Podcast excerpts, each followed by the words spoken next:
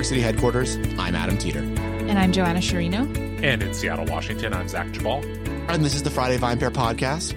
And a happy Friday to all. Oh, happy Friday. Glorious. Just, we're up in your feed today. We're talking about a drink that I don't particularly like, but all the Gen Zers seem to really love, especially Dua Lipa. And that is the dirty martini, or she would say filthy. Filthy. I think they're different drinks. they are. Uh, so it is everywhere now. The dirty martini is everywhere. The martini's making a comeback. I do not accept this bullshit narrative that Gen Z claims that they're bringing the, the martini back. Uh, that's because they learned it from millennials. We've been drinking martinis. I'm a big martini fan. I think we got it from the boomers, no? Yeah, everyone likes martinis. I, like, this, like everyone, calm down about someone brought the martini back. Just oh, you discovered the martini. Discovered. Congratulations! Like it's literally been in every movie. It's the classic cocktail. Don Draper drank it. Like I don't want to hear this shit, but it is a great drink. The classic martini. Now the dirty martini is another thing all, entirely. So I'm curious. What are you? What are your both immediate reactions to the dirty martini? Okay, I have thoughts. Yes. I know the dirty martini's been around for a while, actually, since the early 20th century. Okay. But to me, the dirty martini has always existed as the most like capital B basic way to consume the drink. Joanna just fucking fired shots. Keep Yeah. going. Because the olive brine in the dirty martini masks the actual alcohol. Yep. And the people, I think the people who drink dirty martinis like don't want to taste the alcohol. Yep. It's like And- the pickleback. Yeah, exactly. And so it's like their way of drinking a cool drink, right? Just like totally mask it with olive brine. Yep. So so yeah, I think that's my I think it's like a very the most basic martini you could possibly drink. Ooh. I think I think the classic sorry, the classic form of a dirty martini because I do think that the dirty quote unquote dirty martinis that we're seeing on menus today Yeah. are very different and they're more clever and they're more inventive. We see more things than just dumping a bunch of olive brine into them. okay, so I have an important question to ask both of you before I tell you how I feel about dirty martinis. How do the two of you feel about olives? I love olives.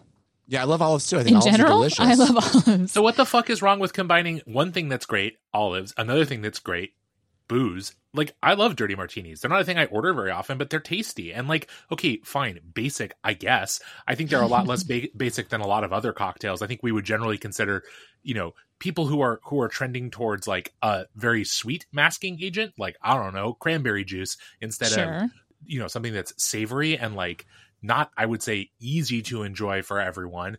Like i, I don't know. I, to me this is like unnecessary slander on a perfectly fine drink. Like you can you can tell me that your 50-50 martinis or you know whatever two to ones or whatever are great and they are and i like those drinks plenty. And when i'm going for a martini where i want to really experience the gin i want to experience the vermouth and i'm going to have an all an uh, lemon twist in it great. But there are times and i think they're totally valid times when what i want is a little bit of brininess. I want I want a couple of olives. Frankly, I love fucking blue cheese stuffed olives, which is what you know I often get when I get this drink, which is not that often, but sometimes. And like, you know, get off my fucking case, Joanna. Okay, I just think of all the martini serves, this is the most basic. That's all I'm saying. Well, if you're not including like the espresso martini, which is definitely more basic. No, I think of like the yeah.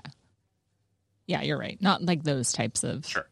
But things that are just spirit and one other thing, sure, fine, Yeah. whatever. But who cares? I mean, I don't know. Maybe we all care because God forbid you be basic, but like, I think there's a lot of pleasure to be found in that, and like, that's cool. Yeah, sure. I mean, I think I think the, you know, filthy martini as Adam mentioned earlier as well is is like one step beyond this dirty martini, which is I don't actually know what the spec on a filthy martini is. Um arguably more olive brine I think it's just like spirit. dumping it in. So, so do you think, in terms of the dirty martini, is there a right spirit? I, I don't know, Zach, you order these, so what do you think? I mean, I generally order them with gin because I just would prefer that. And I'm usually not ordering a filthy martini. Like, to me, a dirty martini has, I don't know, a quarter to maybe a half ounce of olive brine in it at most. Like, I don't need it to completely overwhelm the flavor of the spirit, but I think it's perfectly valid to have a drink that is the amount of brine you like, which could be much more than that, and a cold, clear spirit. And if that for you is vodka, great, that's cool. I don't problem with it. To me, it's it's definitely a space where I'm not going to be, you know, too picky about the the base spirit as long as it's not terrible. And it's actually, I think, a, a, a valid drink to order somewhere where you're not like, or in a time or a place where you're not interested in maybe a twenty dollar cocktail. Like if you're at a decent bar and it's you're using their well vodka or gin, like that's a perfectly valid drink that's going to be pretty pleasurable. And if you don't want to spend, you know, like I said, upwards of twenty dollars on a cocktail, like I think that's a perfectly good way to go. So I think there's a correct answer and an incorrect answer. and I believe that the only spirit, if you're going to waste your time with a dirty martini, should be vodka. Because if you're there for the olive brine, you're there for the olive brine. Because you're basically, for the most part, Zach, I feel like I've never seen a dirty martini made with that little amount of brine that you're talking about. It's usually a lot more. Really? And yes, Like more And than I half feel- an ounce? That feels like excessive. Like that would Because be I feel like when you order one- territory. I feel like when I, when I see people make them, dude, they just like dump the olive brine from the back bar into the into the glass. Because I think when people order them, that's kind of what they're looking for. yeah, and so I, okay, I'm going to push back on this. As someone who bartended for a while and made shitloads of dirty martinis, like every other cocktail, and actually maybe more. but than but any you other measured cocktail. it though. I did, but I also would ask my guests what they wanted, and people have really different levels of the That's a amount good of point. That's a good brine point. they want in it. There's not there's there's a reason it's not something we ever would put on a cocktail menu because someone's going to call their preferred spec for it. They're, and you're Right. going to say someone says I want a dirty martini. I would always ask them like, what does that mean to you? Do you want like you know, and some people would be like, you know, How dirty. really excessive. How I want a dirty, dirty, dirty, dirty martini or a filthy martini. and then you're gonna, yeah, then you're gonna dump in a shitload of olive brine. But the average person who's wanting it does not, I think, actually want to taste only olive brine. They want a balanced cocktail, and you can absolutely balance the cocktail with olive brine and either gin or vodka. And I think actually to to push back, I think gin balances with olive brine much better than most vodka does for from both a flavor standpoint and also a texture standpoint. Again, brine olive brine is going to be you know rich and viscous, and, and a lot of vodka is not that necessarily. And so to me, it, it's like any cocktail, right? You know, there are a lot of ways to come about it. It isn't, or I should say, it's like some cocktails. It's not like you know a Negroni where there's like a correct way to make it, in Mhm. my opinion. It's a cocktail that is very much customized to the individual person's preference like all martinis really are and therefore you have to ask you know your guest if you're making it how they prefer it and if they can't articulate it to you then okay maybe you go by a standard amount which i think would be no more than half an ounce because that's a lot of olive brine olive brine is strong Yeah. and if you if someone wants it the other thing is the other truth is if someone wants it brinier you can always add more it's not hard to do that But so then, okay, fine. Agree to disagree on the gin versus vodka. Although I still think it's vodka. But okay vermouth, like, is there any point in adding vermouth? no and i would assume that anyone who orders a, a dirty martini doesn't want vermouth in their drink Okay, Unless so, they so we otherwise. agree that so basically it's it's straight vodka or gin and then olive brine. That's the cocktail. Mhm. Okay, so that's interesting because I have seen people who who've said they wanted a martini, and I've watched the martini get made, and they've requested gin, and I feel like I've seen certain bartenders then make a classic martini, and they've added vermouth, and then they've also added olive brine, and I've been like, huh, that doesn't seem to work for me. So maybe that's my bias against the gin dirty martini. I would agree that that seems like a that just Odd. seems like like a, well yeah I mean again if someone wants that fine but without someone specifying that they want vermouth in their dirty martini I would never think to add it because frankly you're using the olive brine the same way you use the vermouth to alter the flavor of the spirit by itself like that's why you I mean it's not the only reason you add vermouth but it's also to cut the ABV etc and so like I don't see that as being like the two of them Hmm. plus spirit seeming like a good combo because they don't really complement each other I think we're seeing I think we're seeing vermouth and other things added to dirty martinis now though. The ones that have Yeah, kind of evolved past the classic dirty martini of olive brine and spirit. because I think I think we are because beverage professionals are deciding they need to have it on the list. I think Yeah. when Zach, when you were bartending, right in the early aughts. Oh, it wasn't that long ago, but sure. Okay, fine. In the in the ten in the teens, Yeah. In the early when you teens. In transition from behind early the bar 10s, to- be fair. yeah, from behind the bar to somming. But uh, you know, it was a drink that like I knew people ordered it. You know, my I had friends like who would order it once in a while. I had parent, you know, my parents' friends. I would hear order it, but you you wouldn't see it on a list because it was just one of the martinis. Right. right now i think because it's become so popular it's become very big in pop culture. Like we said, Dua Lipa's talking about it in interviews that she's obsessed with filthy martinis, blah, blah, blah, blah. I think a lot of, just like the espresso martini, a lot of now, you know, venues feel this pressure to have one on the menu, but they want to have their spin on it. Yeah. And so there, now we're all of a sudden seeing this move away from, I think, what the classic is that we're both talking about, which is it's either gin or vodka with olive brine mm-hmm. to having some vermouth in it, some other random shit. You know, I see people putting like also pepper and just olive oil Different and pickles, yeah, all- different anchovies, all MSG. this kind of stuff. Oh yeah, I had like a crazy dirty martini. I think I talked to you guys Yeah, about this we on- talked about it. with, did. with the anchovy juice. Yeah, mm-hmm. same. Like it's a thing people are doing now because they feel they need to have something, but need it to be weirder than just what we're talking about. And I think that's where also for me it's getting to be too much. Like I'm not trying to have a salt lick for my cocktail. You know what I mean? Like I don't I don't need to like go along with that and then have tons and tons and tons of glasses of water afterwards. See, I like where we're going with it now because it feels more thoughtful than Yeah. that original version of the drink. Right. And then at least it feels like a crafted cocktail in the way that other cocktails on a menu are. Totally.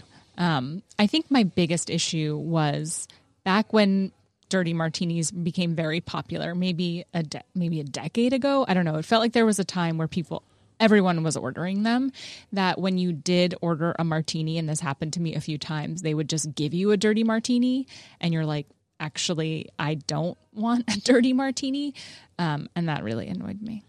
Yeah. Well, I think one one positive about where we are in this space now is that I think there is a better understanding that like a martini is not a monolith and that there are a lot of different ways to make Yeah. a drink that you might call a martini and there are variants whether they're dirty whether they're different ratios of vermouth to spirit whether they're gin or vodka etc and i think that like again the lesson here i think it most instructively is you know if you're putting something on your menu that's one thing right? You can list out the ingredients you can be pretty confident. But when someone calls a drink like a martini to you as a bartender as a server whatever it's like your responsibility to ask that person a few questions about what they're looking for and never assume anything in that kind of cocktail because the martini is such a variable drink that there's no one size fits all recipe that will work for everyone and and yeah if you're giving someone a dirty martini when they haven't specified that's what they want you're doing a shitty job but that's true with with a lot of drinks you know if you're not following if you're not asking your guests what they want or not paying attention to what they say Right. they want that's just bad service i don't think it's the drink's fault Yep.